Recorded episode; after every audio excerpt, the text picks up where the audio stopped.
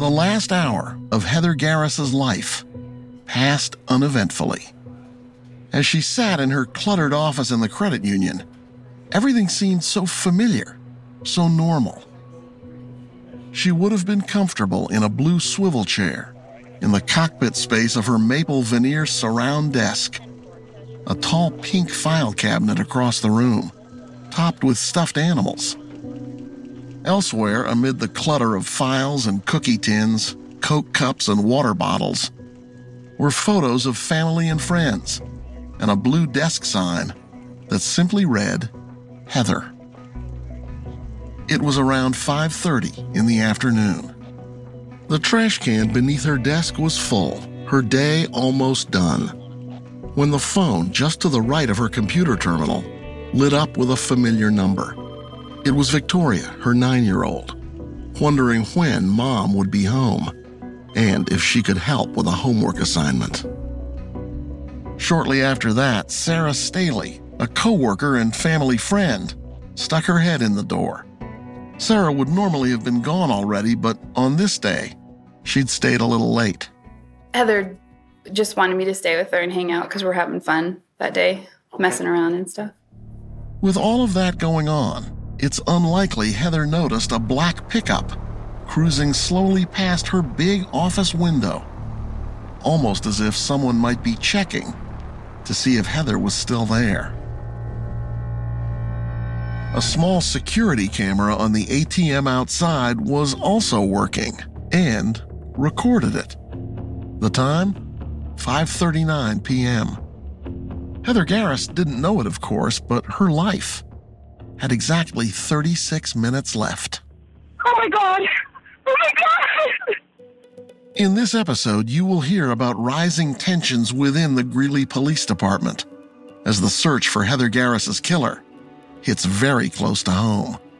He got mad, threw a fit, because I was interviewing his fiancée. You'll hear from the woman at the heart of our story, a woman who insisted she'd been set up to take the fall for a murder she didn't commit. He was playing me. Oh, he was playing me. I didn't see it coming. And you'll hear how an intimate partnership crumbled under the weight of a scandal. I don't know what's going on with Michelle. She refused to talk to my investigators. What exactly was going on in Greeley in the early months of two thousand seven? At the very least, it was sex and murder. And whatever else it was, it certainly had our attention. Dateline called me last. And I just said, I'm sorry. I can't talk to anybody. I'm Josh Mankiewicz, and this is Episode five of Internal Affairs, a podcast from Dateline.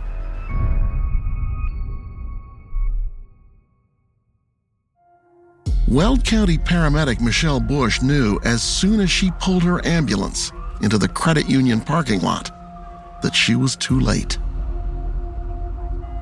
It was established very quickly that there was not anything we would be able to do. A river of blood and brain matter on the asphalt. No pulse, no respiration. Michelle didn't need to be a paramedic to know she was looking at death. She knew the victim was Heather Garris, the wife of her friend Igg. She also knew who the primary suspect was. The name was on the police radio, on the lips of witnesses who stood just beyond the yellow tape. It's that stupid bitch. Okay, we have. They were talking about Shauna Nelson. Who else? Everyone, it seemed, knew that backstory. For Michelle Bush, though, there might even have been a brief moment of flashback to another night when the victim might have been her. Iggy had told me that Shauna was going to be mad at me for taking him home. It had been two and a half years since Michelle had had her own run-in with Shauna Nelson. It had happened at a retirement party. One of Greeley's finest was calling it quits. Igg and Shauna were there, as was just about everybody else who had even a remote connection to Greeley law enforcement. One of the Greeley officers there that night was Fred Budd. Fred had just bought a Ford Mustang, and Michelle just loved Mustangs.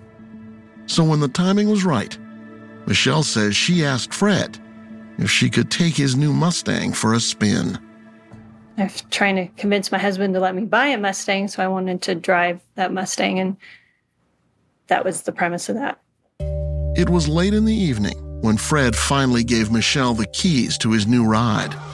Igg Garris wanted to ride along, and so off they went. Igg didn't bother to tell Shauna he was leaving.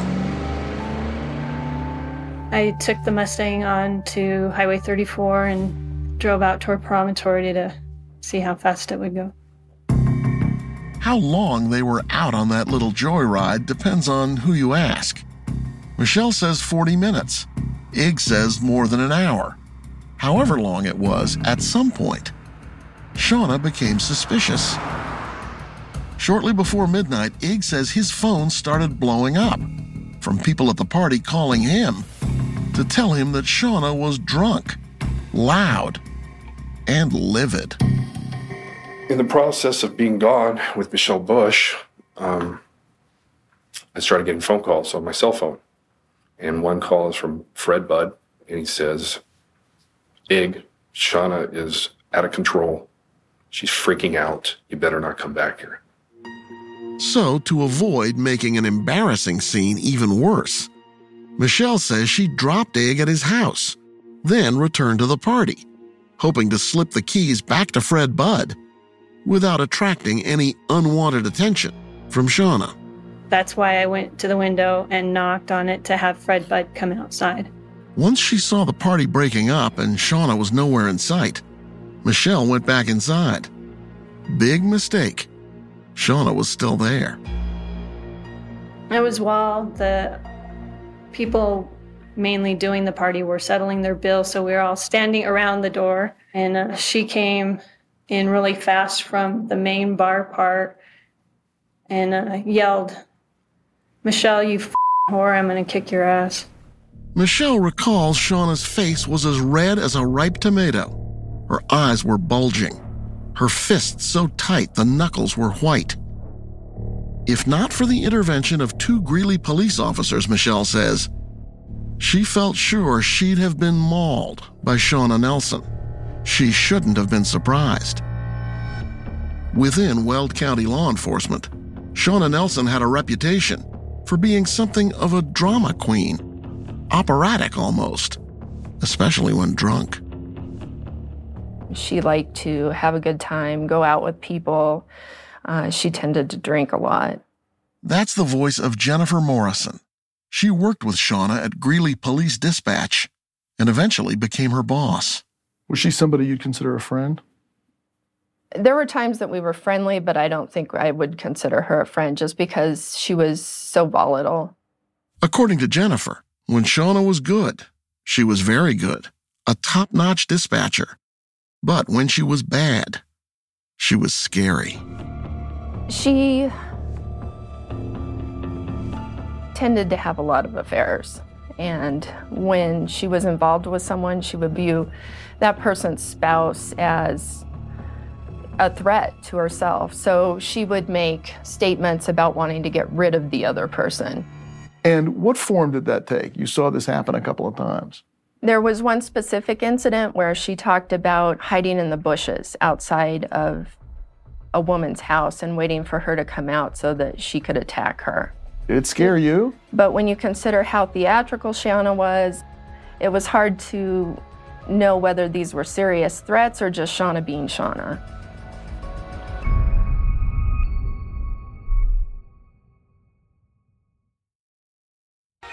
So many twists and turns. There are more surprises on the way. Dateline is on fire. Busy. I'm Andrea Canning. Welcome to Dateline True Crime Weekly, a new podcast covering breaking crime news around the country with the best reporters on the case, N B C News analysts, and Dateline producers on the ground. Prosecution. I'll dive into cases that are catching Dateline's attention this week. This is sort of baffling, and get to the bottom of what you need to know. The question is, did you really think that you were going to get away with it? Dateline True Crime Weekly premieres Thursday, May sixteenth. Follow now wherever you get your podcasts. Imagine you're a fly on the wall at a dinner between the mafia, the C I A, and the K G B. That's where my next podcast begins. This is Neil Strauss, host of To Live and Die in L A, and I want to tell you about my new podcast, To Die For, a real-life spy story. All these girls were sent out into the world, and they were told, try to meet important men, try to attach yourself. This is a Russian model agent telling me about women sent out as agents to seduce men with political influence. The war in Ukraine is also being fought by all these girls that are all over important cities. For the first time, a Russian-trained seduction spy confesses her story of seducing men for their secrets and sometimes their lives. If you want to kill your target, you just seduce him, start having sex, and then he's very vulnerable, so you can kill him easily. From Tenderfoot T V and iHeart Podcasts, this is To Die For. Listen for free on Apple Podcasts. No one looks their best in a booking photo. So it's not surprising that when Shauna Nelson faced the intake camera at the Weld County Jail on the night of January twenty-third, two thousand seven, her face seemed to say it all.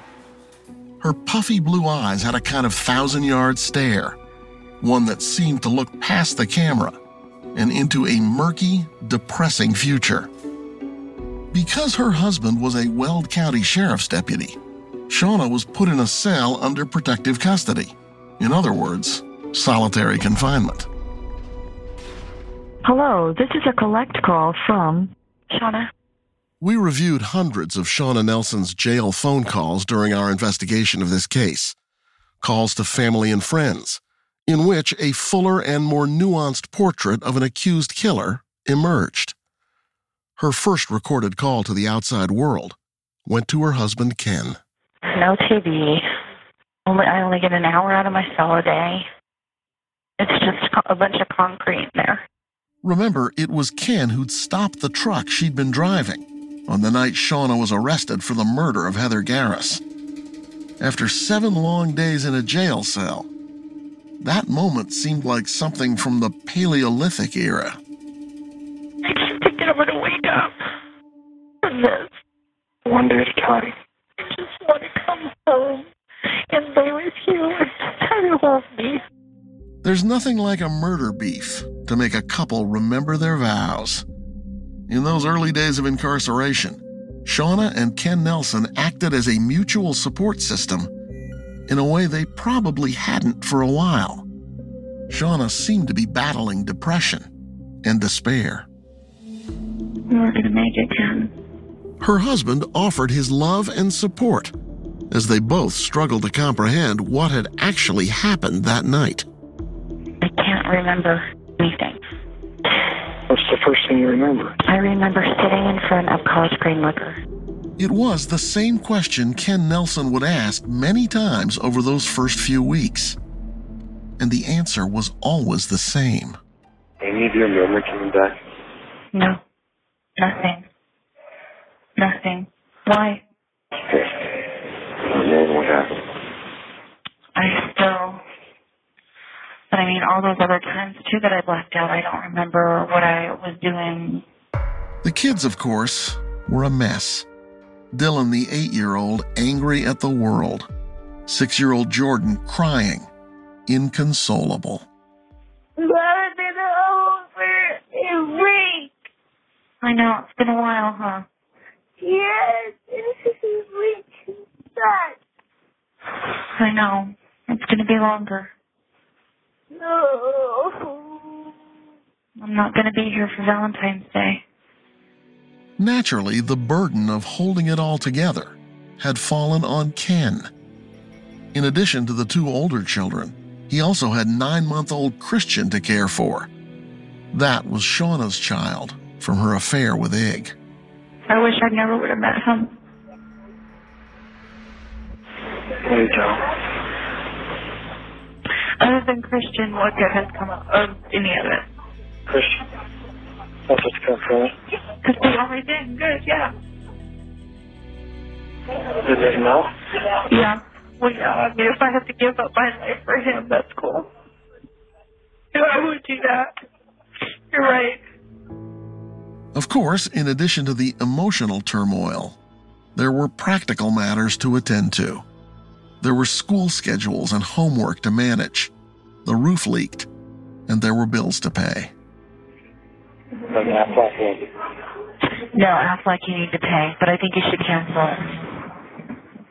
By late January, Ken was under investigation for evidence tampering and had been placed on administrative leave from the sheriff's department. Ended up giving me a polygraph. What? Yeah. They accused me of, when we stopped you, going through the driver's side, getting the gun, taking it out, and hiding it. What? Yeah. And then told me I blatantly failed. Yeah, I told him, F you, I'm out of here, then arrest me or charge me. After the polygraph, Ken's security clearances were revoked, and he was removed from the Weld County Drug Task Force. I expect my job on, so. In spite of it all, Shauna seemed to rally after those first few weeks of incarceration. She was transferred to a jail in neighboring Larimer County, where it was thought she'd be safer from inmates who might wish to exact revenge on a Weld County deputy's wife. It was in the Larimer County Jail that the staff began treating Shauna for depression.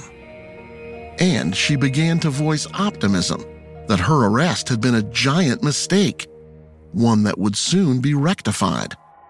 Her arrest, she said, had been a rush to judgment based on nothing more than the assumptions of a couple of Heather Garris's co-workers. The uh, people at the bank just assumed it was me. They couldn't tell who it was. They just assumed it was me. There was no license plate given. Her family believed her. Her friends offered encouragement. And her relationship with Ken actually seemed to be improving. Well, I love you. Love you too. You're such a good man. Amen. I love you so much. Couldn't, something had to happen because uh, Shauna and I married. Couldn't do what they're saying happened. I know. I know. That's what scares me, Ken. I don't know. This call may be recorded and is subject to... By mid-February, Shauna was mingling with other inmates. That was an eye-opener. Have you seen one twelve at a cuckoo's nest? Try that. Well, I'm just telling you. I'm not kidding you. There's more people in here that are Looney Tunes. Though she tried to speak with Ken and the kids every day, there was rarely a day that Shauna didn't speak with her fiercest defender, her sister, Deb Smith. You're not trying to protect anybody, right? God, no. This is a nightmare, being away from those kids. It is, it is just slowly killing me. In reality, Deb Smith was not her sister. She was Shauna's first cousin. It's complicated, but when Shauna was born, her birth mother gave the baby to her sister, Deb's mother, to raise. It wasn't until high school that Shauna actually learned that the woman who she thought was her mom was actually her biological aunt. And the woman she thought was her Aunt Bobby was actually her mother. I'm, I'm well aware that Bobby is my biological mother. I've known since I was sixteen. But I don't think of her as anything. You know, she's not my mother. Whatever the hard biological facts, Deb and Shauna seem to share an unshakable sisterly bond. Shauna, everybody is saying she could not have done this. I'd say that too. The bottom line is we love you. I know that. On Shauna's end, many of those conversations tended to turn towards self-reflection. According to Shauna, she now realized that alcohol lay at the root of her troubles. Was the alcohol that bad? Well, yeah, I was drinking almost a case of beer a night. No way. Yeah. Six to twelve beers a night. With two or three bottles of wine. Why? I don't know. Depression. Yeah. Self-medicating, I guess. That's what me and Igg would do. We would go drink. We would get roaring drunk and talk and listen to the radio. While in jail, Shauna joined A A. She also told everyone she talked to that she'd found God and that she filled her days with Bible reading and church. I've been going to every Bible study I can. Just trying to get peace within myself. According to Shauna, all of that was making her a better person, someone who would be a better wife and mother once she was released back into the world. I'm reading the Bible, like, all the time. When I get out of here, I want to help others, you know, do volunteer stuff, Meals on Wheels, Habitat for Humanity. I want to do that kind of stuff. For her part, Deb Smith seemed to be laser-focused on the present and on drumming up support for Shauna. She'd been in close contact with an investigative reporter named Paula Woodward from Denver's N B C affiliate K U S A. I told you, Paula Woodward is just like a pit bull. I mean, she knows stuff that she hasn't reported, and I really appreciate that she has. Woodward was interested in the case, and like any good reporter, she was clearly cultivating Deb as a source. Paula Woodward did call me today, and she said, you have not called her lately. Deb was ready to take any help she could find, but she also figured it wouldn't hurt to bring some national attention to Shauna's case. I'm really thinking about calling Dateline. For these sisters, one name above all seemed to curdle in their mouths and sour their moods. Ignacio Garris. I cannot say his name. I think he is a no. son of a bitch. The way they saw it, Igg was the source of all this misery. A liar, a cad, a faithless husband, and a fickle lover. Shauna appeared astonished when she read transcripts of Igg's statements to police. He's totally lying now. Who is? Big? Oh. oh. Yeah, big, sad surprise. Yeah, saying that he was only in a relationship with me because he felt like I was blackmailing him into staying in it because I would tell Heather. And he, that's never how it was. That's never, ever how it was. According to Shauna, Igg was not only lying about the nature of their relationship, but Shauna told Deb that she now believed it was Igg who'd arranged to have his wife killed. Igg who had set Shauna up to take the fall. All day today I just was thinking how easy it would be for Igg to do this to me. How much I trusted that guy. Well, you were stupid. I know, but he knew everything about me. He had access to everything. I don't know. It's just what he did. It wasn't fair, the sisters agreed. In their estimation, the evidence against Shauna was thin. No murder weapon, no D N A. Even the timing of things seemed off. There'd been just ten minutes between the murder and the arrest. It didn't seem possible. If this happened at six fifteen and Ken stopped you at six twenty-five, who got your name out immediately? The uh, people at the bank just assumed it was me. Doctor got arrested just one time. Yeah. There's no way to get that far in that amount of time. And have time to stop and get rid of a weapon. I know, I've thought about it a lot. It was in mid-February when the fault lines that had long existed in Shauna's marriage to Ken began to show. Now the couple's ritual I love you call and response was breaking down. Here's an example from Valentine's Day two thousand seven. Well, I love you, Ken. You don't love me anymore, do you? I didn't say that, Ken. The last eighteen months haven't certainly been what I thought. By March, smoldering resentments burst into open flame. In the process of being questioned by detectives, Ken Nelson had learned a lot about his wife. Things he didn't know. Things that were hard to take. A lot of people really just they were asking me if I knew about him. What are you talking about? Five other affairs. What?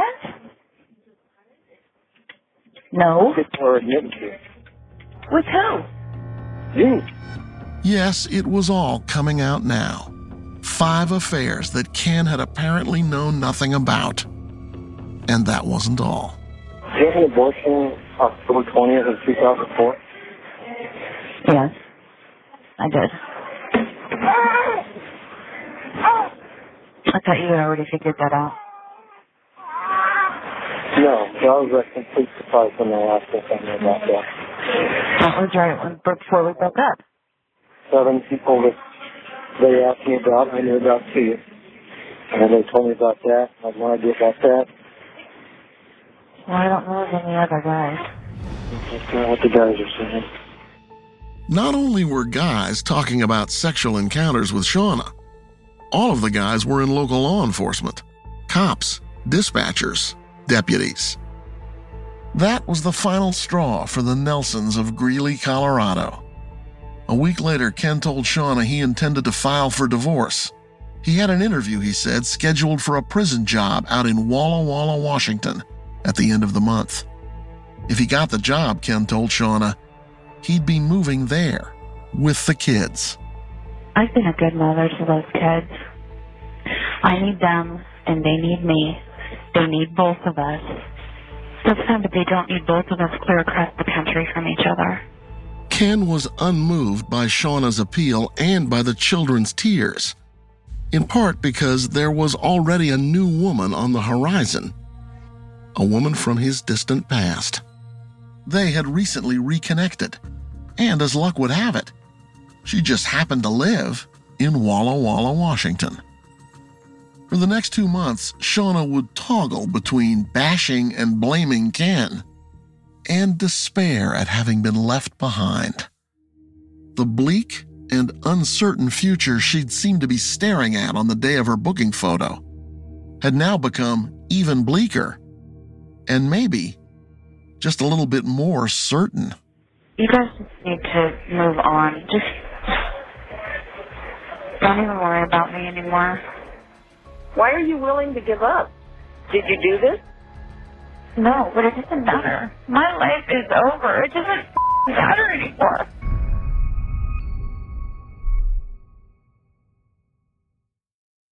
Join Hoda Kotb for a brand new season of her podcast, Making Space. For season five, I am making space to talk to people who are providing a sense of hope and inspiration when life changes course. Uplifting conversations with inspiring individuals like N F L legend Drew Brees, singer-songwriter Ziggy Marley, and Today Show co-anchor Savannah Guthrie as you have never heard her before. I found faith more viscerally, not because the bad thing didn't happen, but because it did. I promise you, like me, will leave these conversations with some wisdom for your own journey, empowered and inspired to make space in your own life. New episodes of Making Space with Hoda Kotb are released every Wednesday. Listen now wherever you get your podcasts. If you ever needed to be persuaded that bad things can happen anywhere, then take a journey with us. From compelling mysteries to in-depth investigations, our Dateline episodes are available as podcasts. Follow Dateline N B C now to get new episodes every Tuesday. To listen ad-free, subscribe to Dateline Premium on Apple Podcasts, Spotify, or Dateline Premium dot com. Great storytelling with a twist from the True Crime Original.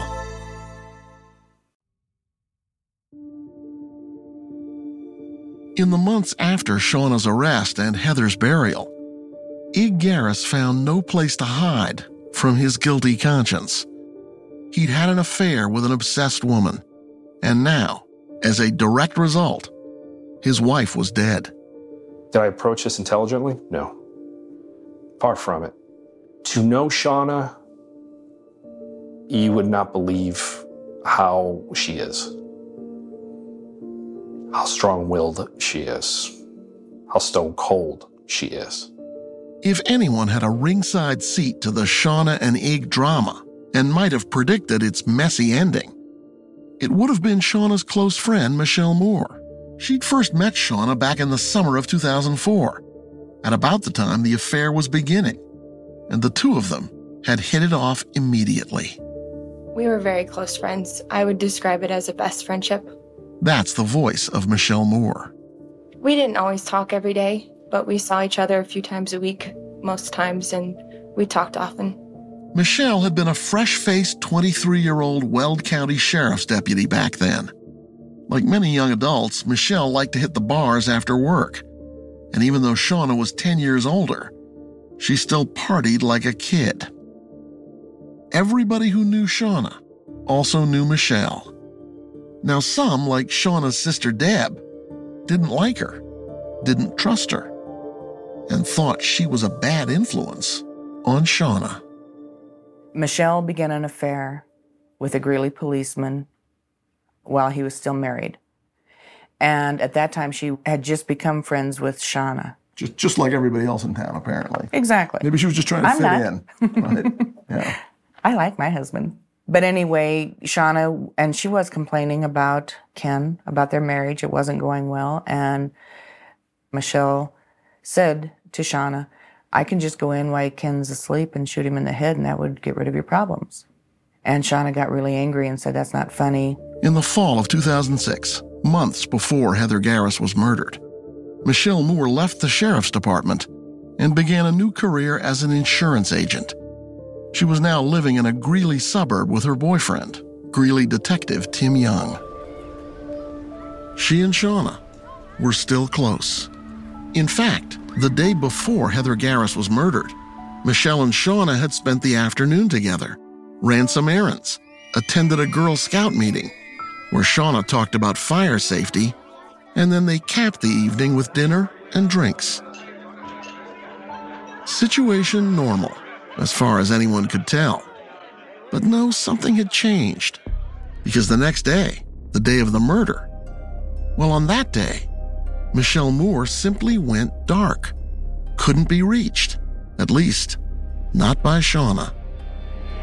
I was with a client of mine, um, writing an insurance policy. Once again, the voice of Michelle Moore.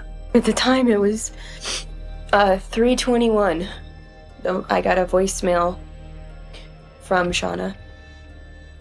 I was uh, I was working and, and doing some things, and the voicemail said that she was going to relax and just take a bath. I didn't call her. I just went on with my day. According to Michelle, she was at home and settling in for the evening when her boyfriend, Greeley detective Tim Young, came home. I knew that something had happened because my boyfriend came bursting through the door, and he grabbed my arm and, and took me back in the bedroom, and he said, Michelle, Shauna just shot Heather. Michelle Moore was questioned twice by detectives in the week after the murder. Not much to say, she told them. Yes, she'd known about Shauna's affair with Igg and its ugly breakup. But Michelle insisted she'd never heard Shauna make any threats to harm Heather Garris. When Shauna later read Michelle's police statement in jail, she told her sister Deb Smith that even though her friend wasn't taking her calls, at least she wasn't lying. Michelle told the truth. I have no friends. Michelle did tell the truth, though. Shauna may have trusted that Michelle Moore would have her back. Her sister, as always, remained skeptical. She's not your friend. What do you mean by that? I I can't talk about it right now. Well, you need to tell me something. I just don't think that, that she's on the up and up. Well, you need to tell me something. I don't know what to tell you. For once in these last ten years, trust me. She is not your friend. In June two thousand seven, six months after the murder of Heather Garris, Michelle Moore was called down to the Greeley Police Department for a third interview. Again, she stuck to her story. Shauna was doing really well, in my eyes. She was upbeat. She had made a decision that, again, you know, he, he chose to stay with her. Screw that. Detectives suspected Michelle knew more about the killing than she was saying. It wasn't until November two thousand seven that they learned what it was. With Shauna's trial date fast approaching, Michelle called them. She wanted to go over her testimony, she said, so that she wouldn't be blindsided at trial. After being told that this was the time to come clean if she had something to say, Michelle hung up the phone and then called back. Guilt does a, uh, an amazing thing to people's uh, psyche. That's the voice of Detective Mike Prill. As I recall, we, she, she came to the police department with Tim driving. He discovered I was doing the interview. He got mad, threw a fit. I, I wasn't present for it. I was told about it because I was interviewing his fiancée, I guess. And he left. Uh, what were what were his reasons? I don't know. This time, when Michelle entered the interrogation room, her story changed. And it changed in ways that gave detectives yet another suspect.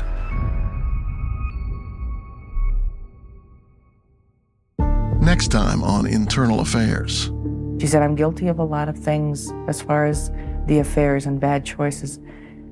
She said, I am not guilty of murder. We're not angry with Shauna Nelson because she wanted to terminate a sexual relationship with you. There wasn't a sexual relationship. Does the defense have any evidence to present? Yes, Your Honor. We've called Shauna Nelson. You're ashamed of yourself. Oh, yes. I loathe. I loathe myself.